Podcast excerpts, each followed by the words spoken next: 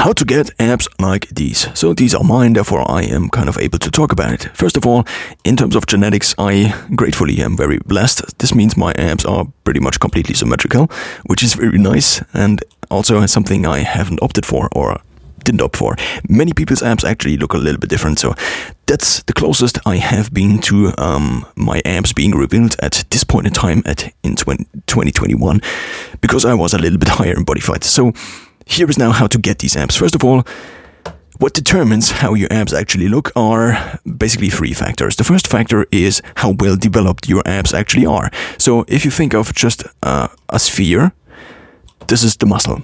And if you now add layers of fat over this muscle, up to a certain point, it will look even bigger and bigger up to the point where you cannot see the muscles anymore. That's the point where the body fat is then too much. Therefore, the second factor is how much body fat is in there, and the third factor is actually how dark your skin is. So, the more tanned your skin actually is, the, the better.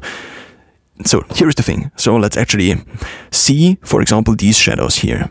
Now, imagine we had just darker skin. So, the darker the skin actually is, so if you get a 10, the darker these shadows actually look at a given light situation. So we don't change the light situation, we also don't change the body fat, we also don't change the muscle underneath.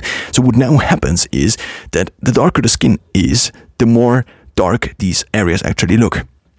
And of course, you could say that uh, that the highlights, for example, here we have a very uh, light area, and also here we have a very light area. So basically, the highlights the shadows would even out because if you have darker skin altogether, then it's just it's just a game of uh, making everything darker. But that's not so much the case. It is.